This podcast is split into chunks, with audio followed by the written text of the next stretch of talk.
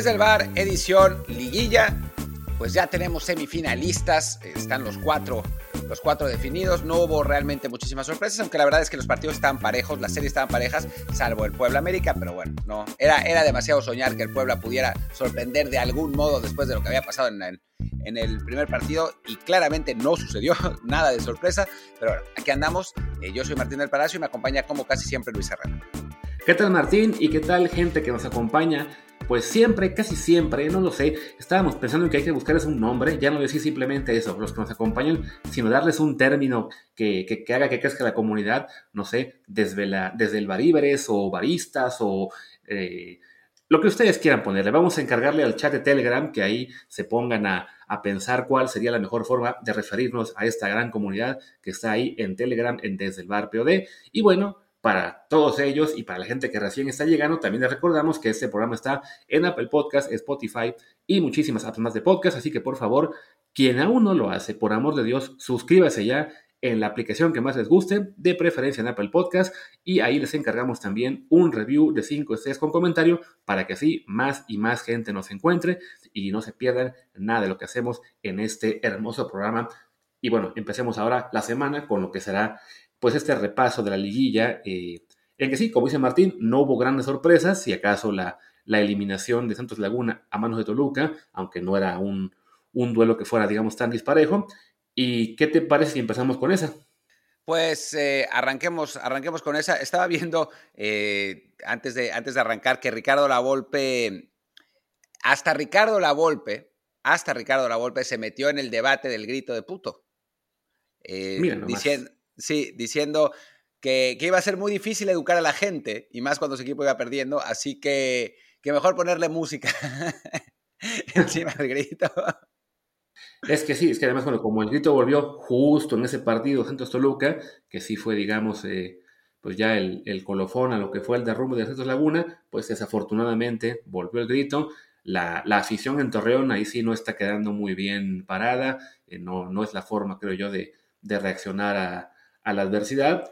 Quizá tuvo que ver esa expulsión a, ¿a quién fue el que, al que echaron, a Correa, si no me equivoco. Al final, un poco polémica porque, bueno, tira la patadita, da un rozón a Volpi, eh, no, no parecía muy clara.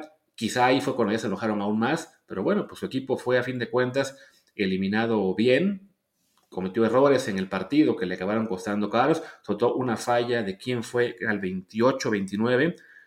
Alguien tuvo una muy, muy buena para, para empatar, creo que fue Camilo, Camilo, está en Toluca. Sí, otro Camilo, ¿no? ¿O cómo se llama el de Santos Cecilio, Cecilio, Cecilio, la Cecilio, que sí, sí, Cecilio Domínguez y que tuvo una, por ahí del 30, sí, que Cecilio, Camilo, son la misma cosa, esos nombres raros. Eh, pero bueno, dice que Cecilio tiene la oportunidad de empatar el global al 30, la desaprovecha, y luego en el segundo tiempo el Toluca pues aprovecha muy temprano dos oportunidades para ya despegarse por completo me parece, tú ya me dirás qué opinas, que otra vez Acevedo no anduvo muy bien, que digamos, y pues ya, el Santos se despide de esta liguilla en la cual, pues de todos modos, no borra que tuvieron un torneo muy meritorio y que habían jugado muy bien para lo que es un plantel joven, un técnico mexicano también eh, joven, con no tanta experiencia, pero bueno, pues pintaban para más y a fin de cuentas se despiden en cuartos. A ver, hay, hay un par de cositas, tres cositas. Primero que nada, pues sí, lo de Acevedo, esa es la realidad. Eh, yo no sé, o sea, a mí, a mí me hacen un poco de gracia los aficionados de Santos que dicen que Acevedo debería estar en la selección y en lugar de Ochoa, porque en realidad son el mismo portero, nada más que con, con unos cuantos años de diferencia, ¿no? O sea, el gol que le hacen a Acevedo, el segundo, el primero me parece que no, no, es, eh, no es culpa suya, pero el segundo es el típico gol que le reclaman a Ochoa, en el que no sale, viene, viene un centro, no sale y le rematan muy cerca y, bueno, con eso, eh, con eso, bueno, ahí recibe el gol. Ahora, ¿qué tanto es culpa del portero o no en ese tipo de jugadas? Pues es difícil saber, porque es difícil saber cómo, cómo son las marcas, es difícil saber si en la trayectoria el portero podía haber hecho algo más. Lo que es verdad en este gol específicamente es que Acevedo duda. O sea, se ve ahí en la segunda toma, en la toma de la repetición, ves a Acevedo que está tratando de salir, al final de cuentas se da cuenta que no va a llegar y se, se amarra y le, le, bueno, le anotan el gol. Pero, pero digamos que es, es un gol que no, a mí no me parece, no me parece muy grave, el de, el de Mosquera, pero sí golpea un poco la, narrativa, de este superportero Acevedo que para todo y que, y que es una absoluta y total injusticia que no sea el tercer portero de la selección. Em, y sí, la verdad es que da un poco de flojera todo, todo este asunto, más allá de que nosotros, y lo hemos dicho desde hace meses o años quizás, queremos que, hubiéramos querido pues que Acevedo fuera el portero, el tercer portero de la selección. Pero bueno, si ya no pasó, no vale la pena hacer este, este drama ni tampoco magnificar a un guardameta que es bueno, sin duda es bueno, pero al que todavía le falta, ¿no? O sea, claramente tiene, tiene deficiencias que debe mejorar si quiere ser el portero titular de México en el siguiente ciclo, porque para allá va la cosa, ¿no? O sea, tendría que serlo. Sí, estaría bueno que tuviera la experiencia en el Mundial y en eso estamos todos de acuerdo, pero bueno, no es el fin del mundo que no vaya tampoco, ¿no? Y además, después de todo, esa, como, como o sea, es, perdón, es, es Ochoa joven, pero pues Ochoa joven, con que era ya con 20, 21 años, estaba yendo a su primer mundial a, hacer banca, pero bueno, a, estar con la experiencia. Acevedo es un portero ya de 25, 26 años. Por eso mismo, sería importante que estuviera también ya yendo al mundial para que no, no debute o no esté presente con 30.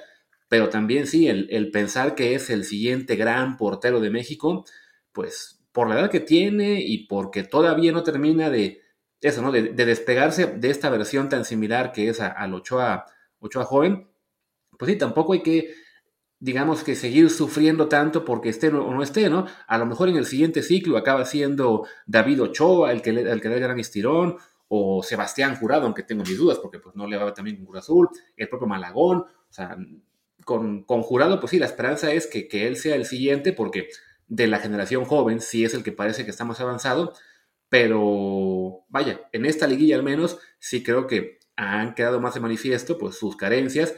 El primer gol sí no, tiene mucha culpa, aunque yo creo que a Adolfo Ríos, por ejemplo, o a Jorge Campos jamás le habían hecho ese gol por debajo de las piernas, pero sí este... A Campos probablemente sí. A Campos hicieron uno una vez, pero sí creo que eh, antes le, funcionaba más lo de la finta de que se caía o no se caía y, el, y fallaba el rematador. Aquí sí Acevedo pues se fue muy entregado y y le matan el gol, que tío, igual no, no era una fácil para él, fue un, un gran servicio de Thiago Volpi a Meneses que, que, no tenía marca, pero bueno, el chiste es que ya para acabar con Acevedo sí creo que pues no fue una buena liguilla para él en general, no es que estuviera desastroso, pero sí, pues cuando, cuando recibes seis goles en dos partidos y por lo menos en tres se te puede cuestionar, eh, bueno, y, también, y en tu mejor atajada, tienes también ahí el cuestionamiento de que, bueno, fue producto de que habías fallado en la primera, sí creo que, que pues aterriza un poco el, bueno, ¿por qué no va al Mundial? Pues porque en este momento evidentemente no está para jugar todavía un partido oficial con selección mayor. Definitivamente ahí sí está lejos de la seguridad que te ofrece un Ochoa o incluso con un torneo un poquito más flojito, un Tolavera y un Cota que, bueno, sí están mucho más curtidos.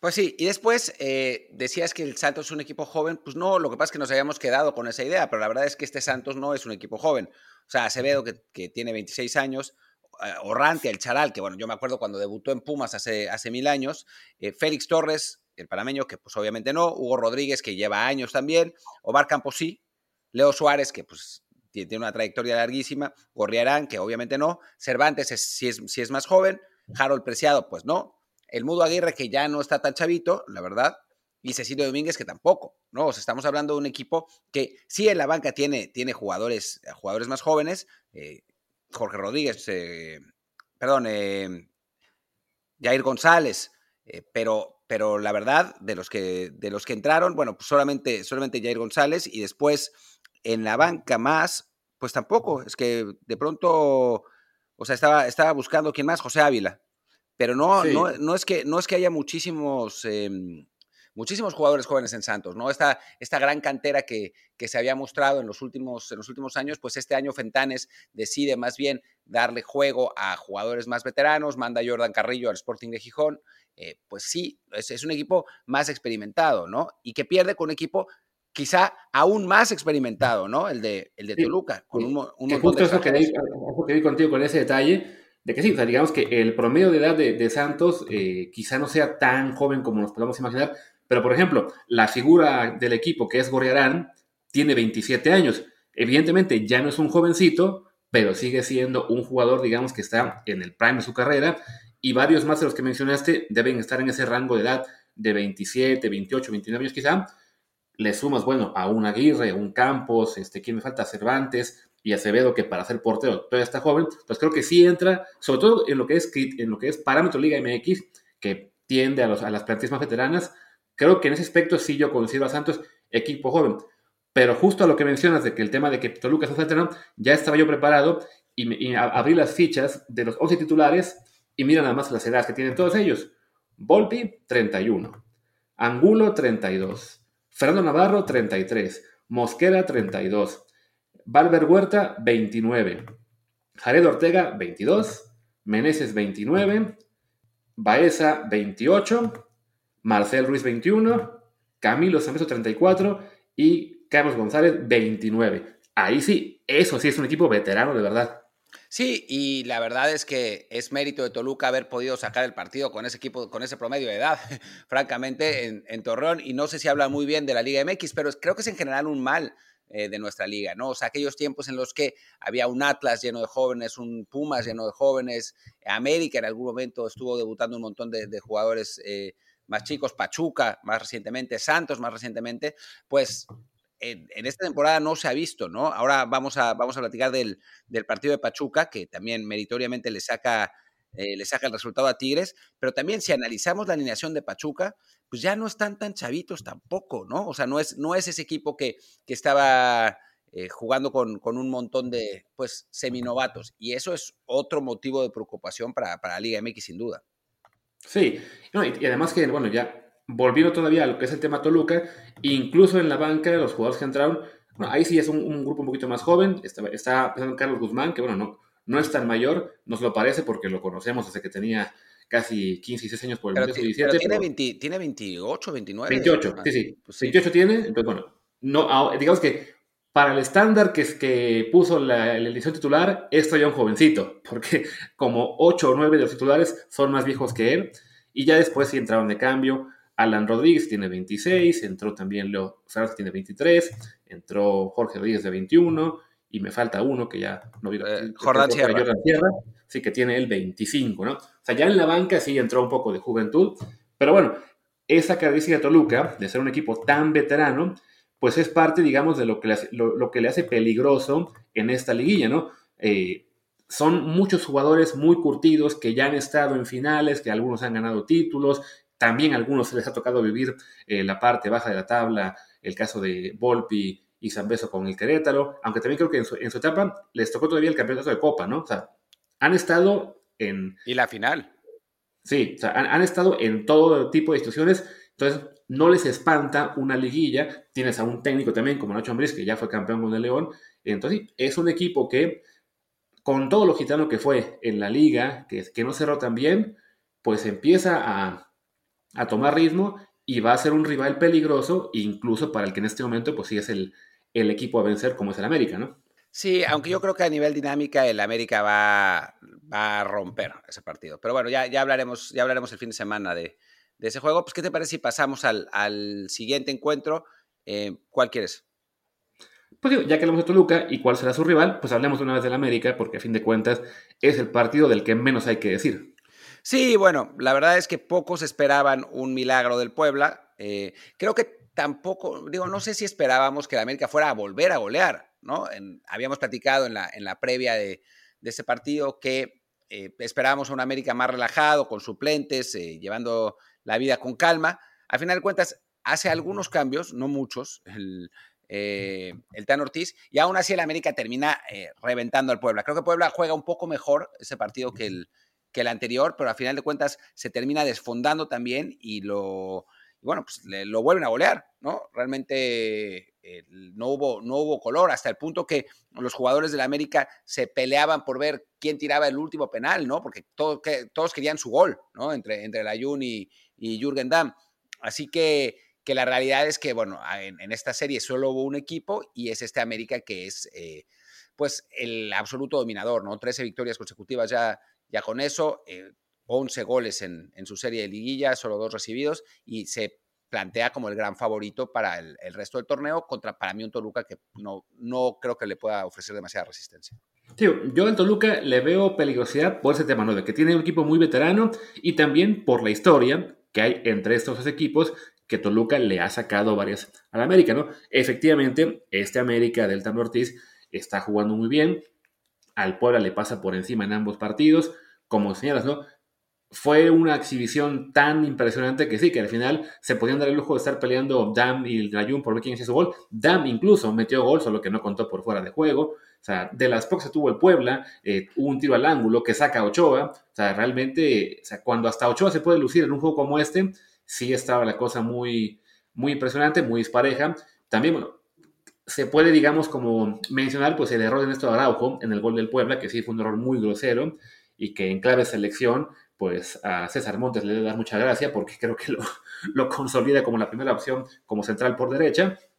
Pero vaya, también en un partido que ya estaba en ese momento global 8-1, se puede entender que, que, estuviera más relajado y que pues sí, se confió, dio un mal pase y aprovechó quién fue el del gol, este, de Araujo, ¿no? Para, otro. Sí, de Araujo para Araujo, eh, para ese 2 a 1 en ese momento, ¿no?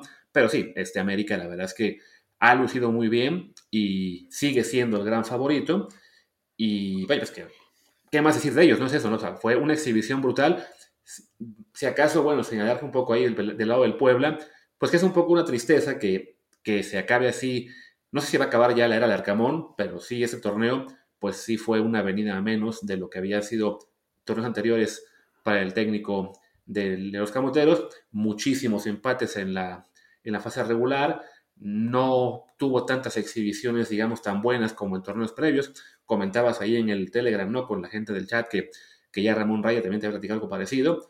Y pues se, se le desfonda el equipo en esta, en esta serie.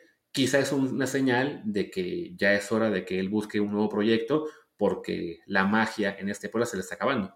Sí, aunque también, digo, creo que es un poco una regresión a la media, ¿no? Eh, creo que, que el Arcamón había hecho mucho con muy poco y bueno, llega un momento en que ese muy poco pues ya no es suficiente para seguir haciendo mucho. O sea, yo creo que sigue siendo meritorio que se haya metido a liguilla, que haya eliminado a Chivas, eh, a pesar de que, Luis considera que su plantel es tan malo como para que no fuera, eh, para que no fuera normal. O sea, para mí Larcamón dirigiendo a Chivas, por ejemplo, lo hubiera hecho mucho mejor. O sea, creo que, que, a final de cuentas no es un fracaso este torneo para Puebla, es un fracaso la serie de cuartos de final, ¿no? O sea, que se hayan comido 11 goles en dos partidos, o sea, ya ni, ni, ni en las goleadas que hemos visto en liguillas, ¿no? No, no quiero disculpar mucho a Pumas, pero, pero bueno, son resultados de un partido que se puede como entender que es un accidente el fútbol que te metan seis, pero ya cuando te meten seis en un juego y te meten cinco en el otro, pues ya dices, uy, aquí hay un, problema de, planeación, ¿no? Porque además, pues a pesar de que, de que, bueno, hay diferencia entre los planteles,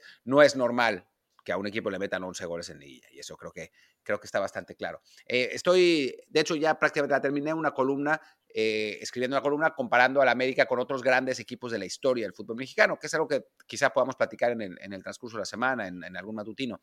Eh, ya, ya lo verán en la columna y lo abundaremos, pero bueno, por lo pronto, este resultado en liguilla sí fue una de las grandes actuaciones de un equipo que, bueno, no valdrá nada si, si, si el equipo no es campeón. Pero por lo pronto, pues viene la América, enfrentar a Toluca, ya, ya platicaremos de este juego seguramente el viernes, pero bueno, pasemos al, al Monterrey Cruz Azul, donde, digo, el América Puebla fue una goleada que casi hasta pudo ser mayor, a, pesar de los 11 goles que se metieron en la serie. En el Monterrey Cruz Azul, me parece que, pese a mi antipotrismo, debo reconocer que el resultado es engañoso, ¿no? O sea, gana Monterrey por demasiada diferencia.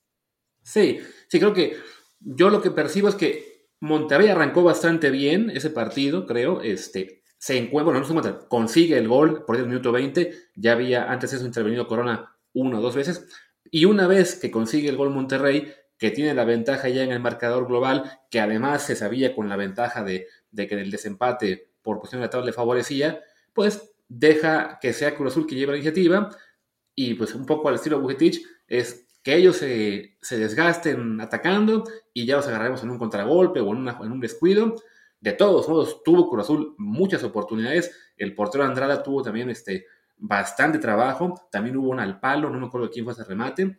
Eh, pero pues sí, se, cansaron de fallar y al final, ya muy cerca del último, del, del tiempo final, ya aprovecha Monterrey para ampliar la diferencia y sí, dejar un marcador que efectivamente no refleja lo que fue el desarrollo ni del partido ni de la serie. Sí, es la típica de Bucetich, ¿no? Vas ganando, te echas atrás, tratas de, apelar al orden, pero la realidad es que Andrada tuvo un gran partido. Me parece que hubo dos a los postes, eh, no solamente uno. estoy, estoy medio entre sueños porque, porque estamos grabando temprano en la mañana, eh, hora, hora europea, y además porque pues me tuve que echar una jornada larga de NFL, pero me, creo recordar que fueron dos pelotas al poste de, de Cruz Azul. Andrada muy bien. Eh, y, y, si vemos las estadísticas del partido, donde yo las tengo, pues tiene más posesión el equipo Cruz Azulino, tiene más disparos el equipo Cruz Azulino. O sea, a final de cuentas, digo, el, el partido determina mucho eso, ¿no? O sea, normalmente cuando un equipo se va en, partidos parejos, pues cuando un equipo se va abajo en el marcador muy pronto, suele tener más posesión y más disparos porque eh, pues necesita, tiene la urgencia de, del empate, pero creo que en el caso de este Monterrey Cruz Azul fue un poco excesivo lo que hizo Bucetich al, al echar atrás a su equipo y sí, le salió, o sea que cero críticas, ¿no? O sea, pero sí creo que hay una dosis de fortuna en, en, el caso de Monterrey porque perfectamente lo pudieron haber empatado, como en el partido de Toluca que, que ah, tú dijiste eh, una gran asistencia de Thiago Volpi en el, en el gol de mm, la asistencia de Meneses. Y me parece a mí que no es una gran asistencia de Volpi, sino un despeje que le cae a Meneses eh, en, en, la carrera y la, y la mete, ¿no? Digo, se puede discutir, pero, pero creo que en el caso del Monterrey Cruz Azul también hay una dosis de fortuna, hay buenas atajadas del portero, fallas de Cruz Azul, disparos al poste, que en un universo paralelo, que sabemos que no hay, pues podrían haberle dado el empate a los celestes y plantear el partido de una manera distinta a partir de entonces. Sí, sí, sí, si el Cruz aprovecha algunas que tenía, ya este, la historia puede ser otra. De todos modos, recordemos que, bueno, que, que, si conseguían el empate, aún ese empate le daba el, pase al Monterrey. Entonces, no estuvo nunca en serio peligro el cuadro rayado de quedar fuera, ¿no? De todos modos, pues efectivamente es, acaba siendo ese 3-0 un un resultado que, pues sí, que no, que no refleja la realidad de, lo que fue la serie, que es muy generoso con lo que fue Monterrey, pero que a fin de cuentas, pues también es un, un, aviso de lo que este equipo, por calidad de sus jugadores, ya sea de una Andrada como portero, que lo ataja casi todo, y que fue junto a Nahuel Guzmán, uno de los dos mejores porteros del torneo, aunque nuestros amigos de Six dicen que fue Acevedo y alguno más, este, pues bueno, te resuelve, o sea, te llegan muchísimo, te las va a resolver como lo hizo en el torneo, y si tienes oportunidades, aunque sean un unas pocas, pues va a aparecer este, algunos jugadores de mucha calidad a resolverlas, sea con un buen remate, como fue el caso de Berterame en el primer gol, o con una bola de rebotes que parecía que era fuera de juego, pero que al final sí entró, como el de Funes Mori, o bien ese remate de bola de Gallardo, ¿no? O sea, creo que Monterrey tiene muchas armas, tanto a la ofensiva y a la defensiva, y no le hace falta un juego dominante para de repente sí sacar un marcador como el que sacó en este caso, ¿no? No, es, la realidad y es el estilo de Bucetich, ¿no? O sea, dentro de todo, no es un técnico que trabaje mucho en la semana en general, pero dentro de todo, pues ya lo tienen bastante asimilado los jugadores de Monterrey, tienen el plantel para eso, eh, esa es la realidad, y con eso les alcanza para, para avanzar y para ser favoritos, ¿no? En, en la serie contra Pachuca. Eh, lo que sí es cierto es que Pachuca suele tener de hijos a los, a los equipos regios, así que va a ser, va a ser interesante también eh, por ese lado. Eh, hay que, en, este repaso que estamos haciendo de las, de las plantillas y de los jugadores jóvenes, pues otra vez nos encontramos a, dos equipos bastante veteranos, ¿no? O sea, Andrada, Estefan Medina, César Montes, que pues es joven y ya tiene 26, Héctor, Jesús Gallardo, que pues ya está cerca de los 30, Ponchito González, que también, Celso Ortiz, Romo, que tiene ahora, ahora 26-27, Pizarro, que está cerca de los 30, Berterame y Rodrigo Aguirre, o sea, un, equipo experimentado, como lo sabemos que, le gusta a y del lado de Cruz Azul, pues ni hablar, ¿no? Corona, que tiene 67 años, eh, Abraham, el Cata Domínguez, que es de la, de la quinta de Corona, eh, Escobar, Huescas, que sí es joven, Eric Lira, que sí es joven, Charlie Rodríguez, que es un poco más joven, Rivero, Tabó, Estrada y Ángel Romero, ¿no? O sea, son dos equipos Cruz Azul un poco más, con más alternativas jóvenes, pero de nuevo estamos viendo en, el fútbol mexicano, pues sí una tendencia a utilizar a, bastantes jugadores veteranos. Sí, aunque por ejemplo, el caso de Monterrey me parece que es mucha veteranía, pero salvo el caso de, Héctor Moreno y quién más este, puede estar en ese grupo, Isaac Ortiz, los demás son veteranos, pero que aún están en, su, en el pleno fútbol, ¿no? O sea, un grupo de jugadores entre 26, 31 años que que vaya, sobre todo para lo que es la, escala del, fútbol mexicano, es todavía muy buena edad, ¿no? O sea, no es un equipo lleno de, jugadores de 32 para arriba como el Toluca. No, no, no, no. Ah, más, más bien, la, queja aquí no es en cuanto a que los jugadores sean demasiado veteranos, sino en que no se usen jóvenes, ¿no? O sea, que, o sea, de, este partido, jugadores menores de 23 años, nos encontramos a Huescas y a Lira en Cruz Azul, y creo que ya, ¿no? Porque Charlie tiene 24. Sí, sí, es, es lo, que, lo que vemos. Quizá en de, la, de los centrales de banca, el, no, pensé de Cruz tampoco, el, que entró fue Escobosa, que tiene ya casi 20, como 30 años. Sí, son, son planteles, este, eso, ¿no? Con, mucho jugador en, el par de su carrera, con pocas posibilidades para los jóvenes. Veo ahí que había en la, en la banca de Cruz Azul un par de chicos de la sub-20. en el caso de Monterrey había dos jugadores del equipo de expansión. Pero sí, por la calidad de jugadores que tienen en el plantel, sobre todo Monterrey, pues ya sabemos que para ellos es muy complicado dar oportunidad a un joven, ¿no? Ni siquiera ahora que tienen el equipo de expansión se ha aprovechado eso para, pues para ahí potenciar a alguno que otro jugador eh, jovencito que luego pueda saltar, ¿no? Pero bueno, es, es parte de la realidad del Monterrey, ¿no? Un cuadro que tiene recursos económicos muy, muy fuertes y con eso, pues, no, no va a formar un jugador cuando lo puede comprar. Pues sí, sí, eso así ha sido en los últimos años. De hecho, estoy pensando quién fue el último jugador de cantera de Monterrey que realmente eh, ha explotado, salvo Charlie Rodríguez, ¿no? Que se, que se obviamente ya sabemos.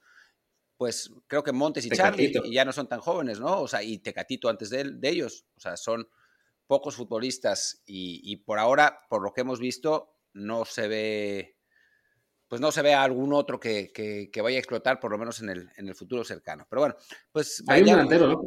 Hay, un delantero, ¿no? El que el platanito, algo así, ¿no? Que... Sí, lo, mandaron a León a préstamo porque no lo, no lo usaban mucho en Monterrey y esta temporada creo que prácticamente no jugó el Platadito. O sea, jugó algunos, algunos partidos al principio de la temporada, pero después creo que ya no. lo estoy buscando. Ya. Oye, pero antes de que pasemos al último partido, eh, nada más, bueno, ya que gana el Monterrey, un poco en clave selección. De entrada, bueno, está el caso de Gallardo, que creo que ha recuperado su nivel. No sé si al 100%, pero ya está en los últimos eh, tres meses jugando relativamente bien y confirmándose como el seleccionado, bueno, como titular sí contra la izquierda. Están Moreno y Montes, que también se están ahí ya consolidados como el dúo en, el Rayados, y es muy factible que también en selección.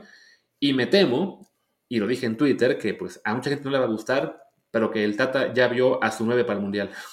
A Funes Mori, ¿no? Que, mete, el gol, mete el gol al final. Digo, no importa que Santi Jiménez sea titular en el Feyenoord, ya tampoco está notando, lo que para el Tata Martino puede ser un positivo, decir, ah, bueno, muy bien Santi, no está anotando, pero para mí eso no es importante los delanteros, así que lo voy a poner de titular.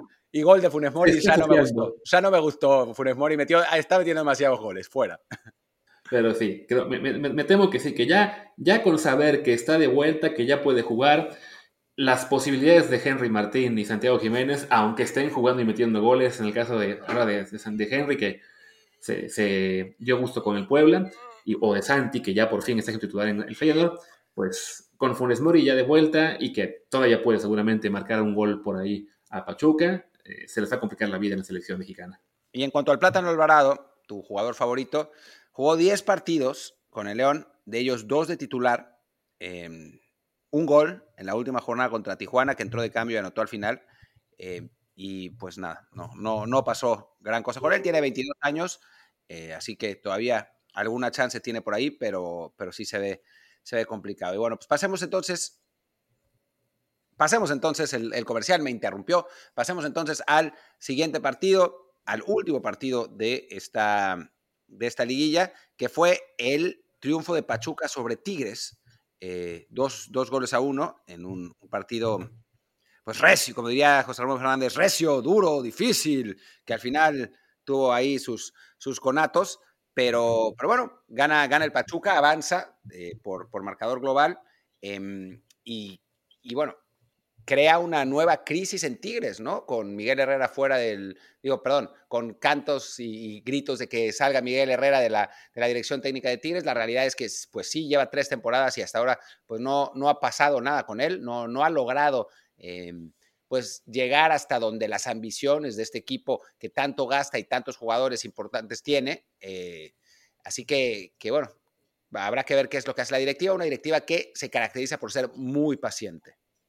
Sí, aunque en este caso con el Piojo, recordemos que de por sí que cuando llegó, pues su llegada fue algo cuestionada, de entrada, bueno, porque venía del América, de también ya mucho desgaste con ese club, con muchos torneos al final sin lograr un título, este llega su primer torneo, semifinales, bueno, se le perdona que no llegara. Segundo torneo, también semifinales, pero las pierde en la mesa. Bueno, igual había perdido, pero pierde el partido en la mesa por ese cambio que hizo eh, de un mexicano por un extranjero. No me acuerdo quiénes eran los nombres en ese momento, pero bueno, le, digamos que acaba siendo, aunque también semifinal, pues un poco más vergonzosa que la primera. Y ahora el tercer torneo ni siquiera llega a semi, se queda en cuartos de final. Y con un Monterrey que francamente, pues sí, con un Tigres que francamente pues no, nunca mostró en el torneo esa, esa calidad de equipo candidato al título. O sea, tuvo buenos momentos, buenos, buenos partidos, pero nunca se le vio así como un América, pues que fue dominante, como un Pachuca de gran nivel de juego, eh, con este Santos que también tuvo una gran racha, un Monterrey que también cerró muy fuerte. O sea, Tigres estaba ahí, se mantuvo en la parte alta relativamente, pues porque es Tigres y tiene un gran plantel, pero sí, nunca convenció como como aspirante al título. Y pues ahora Pío Herrera sale con lo de que, bueno, es que el equipo se todo, o bueno, es que el árbitro, o es que tal. Y pues sí, también el discurso del Piojo cansa, porque además recordemos, no hace mucho él estaba diciendo, fuera Tata porque va en decadencia. Pues de repente, cuando te pones a hablar de otros técnicos o te pones muy exigente con gente que no eres tú, pues también vas a atraer la lupa hacia ti, ¿no? Sí, y la realidad es que a ese Tigres le ha costado la, pues sí el rejuvenecimiento del, plantel, pero pues en parte es culpa del piojo, ¿no? O sea, no es que, no es que funcione en una, en una burbuja y que, que no le lleven los jugadores que quiere. O sea, él es el que pone a, Ray Fulgencio y que lo deja todo el partido. Él es el que le da la responsabilidad a Córdoba de ser el 10, el 10 del equipo, eh, que pone a este, a este chavo Jesús Garza eh, de lateral derecho. O sea, que, decide confiar en, Jesús Angulo. No, no es que esté, lo esté criticando por eso, ¿no? Pero son decisiones que toma el propio Piojo, ¿no? No es que nadie le, le haya impuesto futbolistas, ¿no? Y pues la realidad es que su mejor jugador, lejos, sigue siendo uno de 36 años, ¿no? Y entonces cuando, cuando te pasa eso, pues es complicado. Y sí, en, por otro lado, pues la otra enorme contratación que había hecho Tigres, que era Florian Tobán, pues realmente no, no ha acabado de funcionar para el equipo.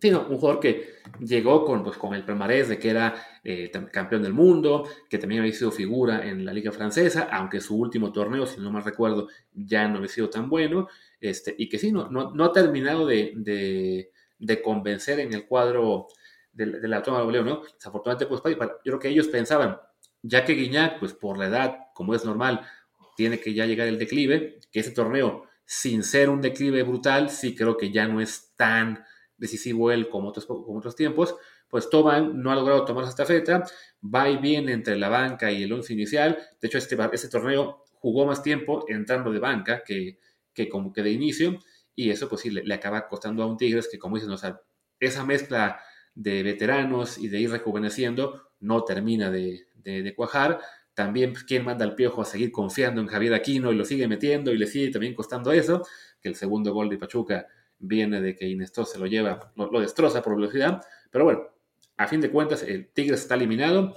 No me sorprendería que, que acaben renunciando al piojo, porque además, como se va a ir a Qatar a, a ser comentarista, no creo que eso le cause mucha gracia a la directiva tampoco. No, no, no va a poder eh, hacer. Digo, va a ser una larga pretemporada esta vez porque, bueno, se, adelantó el torneo, el final del torneo para que se pudiera jugar el Mundial y entonces pues, van a tener dos meses de, de descanso entre un, un, torneo y otro pero sí, no sé si le haga mucha gracia. Obviamente la directiva ya sabía que se iba a ir porque le debió haber pedido permiso, pero, pero sí, a estas alturas, como está el equipo eh, con la derrota, etcétera, pues por ahí le puede costar el trabajo. Yo no estoy seguro porque, es, insisto, esa directiva es muy paciente. O sea, al Tuca le dieron años y años y años y años y años en momentos en los que ya no estaba tan bien. Así que, que es posible que, se quede Herrera, pero sí, su, su puesto nunca había estado más en peligro. Y bueno, pues hablando un poco de Pachuca, eh, pues ahí se, mantiene la, la pues ese, ese, buen trabajo de Almada, ¿no? En un plantel que si uno lo analiza, pues de a poco le vamos encontrando peso, pero más bien porque los jugadores se han desarrollado, ¿no? Con, con Almada. Kevin Álvarez, eh, el, este chico Mauricio Isais, que mandan a Cebes. El otro día yo discutía con alguien de Oviedo y me dice, ah, ¿por qué porque la, segunda división de España es mucho mejor que México? Eh, ¿Por qué mandaron a, a, Cebes a foguearse a la segunda? Yo le decía, le decía, bueno, pues porque había un chico más joven y mejor que él en, en Pachuca y pues decidieron que a Cebes no era, ya no, no se necesitaba en el, en, el equipo, ¿no? Y, este chico Isais, pues la verdad es que lo ha hecho, lo ha hecho muy bien, además tiene el físico eh, para para competir en, en, eso, en la alta competencia, mide un 85. Chávez y Sánchez, que bueno, ahora estamos acostumbrados a ellos, pero la verdad es que es, es Almada quien nos potencia. Víctor Guzmán, el Pocho, que regresa a Pachuca después de todo ese desastre con Chivas y la suspensión por doping, etcétera, y lo vuelve a poner a jugar a un, a un altísimo nivel. Entonces, pues sí, o sea, encontramos a un Pachuca al que ya le vemos figuras de peso, pero no es porque no es porque las tuviera originalmente, sino es el propio Almada el que las el que las forma, digamos, el que las, las les, les, permite dar ese, ese siguiente paso a la élite. y si le sumas a jugadores como Nico Ibáñez, que bueno, ya traía una, una trayectoria larga en el fútbol mexicano y que, que bueno, ha, ha, encontrado un buen lugar en Pachuca, a Avilés Hurtado que regresa y la verdad es que a pesar de su veteranía sigue, sigue jugando un muy buen nivel, Romario Ibarra, que ha sido un jugador muy importante para Pachuca, en general, Oscar eh, Murillo, Cabral, que tiene 85 años y sigue jugando bien de, defensa central, y Ustari, que es una gran contratación de Pachuca en general, pues vemos que es un plantel muy completo como debe de ser, ¿no? O sea, entre los formados en fuerzas básicas y los extranjeros que llegan. Si los extranjeros fueran un poquito más jóvenes, me haría sentir mejor. Pero bueno, esa veteranía complementa por lo menos. Ya que Martín habló de 10 de los 11 titulares, yo nomás añadiré que, bueno, que Romario Barra fue quien dio el pase para el primer gol. Ah, y que la metió el segundo gol, por cierto, porque sí, ya te, te aventaste a los 10, a los otros 10 titulares en este equipo. Y bueno, a fin de cuentas fue, ya hablando un poco del partido, pues fue la serie más pareja de todas, se acaba definiendo por empate global, por posición en la tabla, lo cual a mí nunca me ha gustado, pero bueno, si es tema de otro ya quizá, Pachuca pues ya la, sabía la regla, así que eso no, se puede quejar ahí en este momento. Pero no, hablemos, hablemos de eso en este momento. ¿Por qué no te gusta? Si es la única manera de darle algo de peso al torneo regular. la manera de peso es que cierras en casa y entre más alto quedas, rival más débil te toca, como le pasó al América. O sea, yo sí soy de la, idea de que una vez que estás ya en una serie definitiva, no hay por qué darte ventaja más allá de que tú cierres en casa. O sea, creo yo que es eso, ¿no? Si eres líder, te va a tocar el octavo, y si avanzas, te va a tocar el peor de todos, que en este caso es el Toluca. O sea, esa es tu ventaja. No te hace falta que te den, ay, sí, este, bueno, si empatas, avanzas, porque eso además me parece condiciona muchas series. No creo que haya sido el caso de esta liguilla en particular. No noté a los equipos que estaban en el top 4 eh, defensivos o, o, este, ¿cómo se diría? Defendiendo el 0-0 del minuto 1.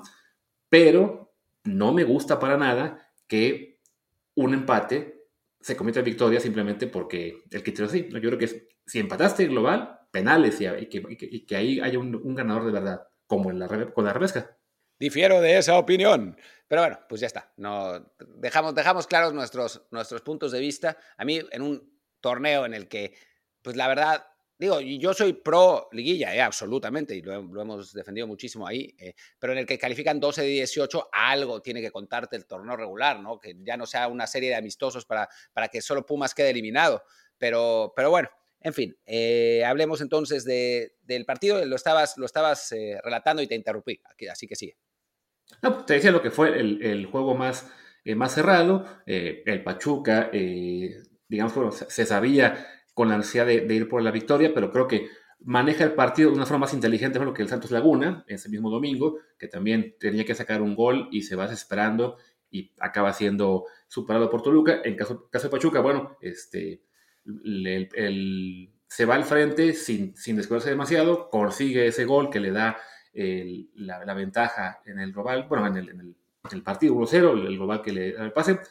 Empieza a defenderse, le llega el gol de Tigres, pero casi de inmediato llega la reacción con esa jugada en la que Nestroza acaba este, enviando el servicio para que la meta el, el Achofis. Y yo creo que en general fue un justo premio a un Pachuca que fue, me parece, ligeramente mejor en, en ambos partidos, que tuvo su punto más peligroso cuando echan a Kevin Álvarez de una forma muy rigorista por un jaloncito sobre Córdoba que le costó la segunda amarilla y que además de rigorista, también llamó la atención porque apenas un par de minutos antes le había perdonado el árbitro una amarilla a Guido Pizarro por darle un empujón, creo que al doctor del Pachuca. Pero bueno, a fin de cuentas, este, esa desventaja numérica no dura mucho porque Samir también se, se hace ganar la segunda amarilla ah, en los últimos minutos.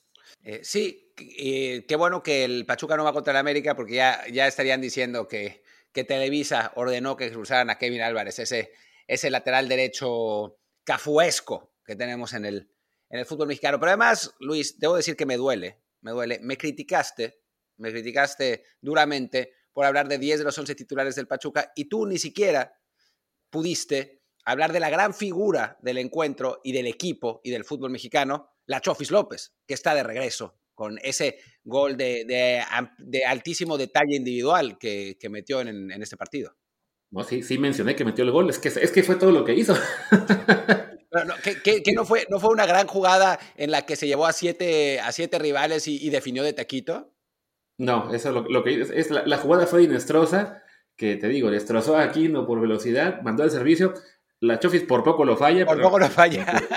Pero así es que fue, el mérito de, de, Inestrosa, que además hay que señalar, este, él trae él al 67, un minuto después da este pase para gol, y cuando sacan a, Kevin Álvarez, es él quien tiene que salir de cambio para que entre Castillo. Entonces, así fue de que jugó 15 minutos y con eso le, bastó para ser decisivo. Pues sí, así debe de ser, ¿no? En un, en un jugador de cambio, marcar diferencias a los pocos minutos y con eso pedir que, que bueno, la titularidad, sí, lástima por él que tiene que salir eh, de cambio para, para preservar el resultado, pero bueno, supongo que estaría contento al final, al final del partido.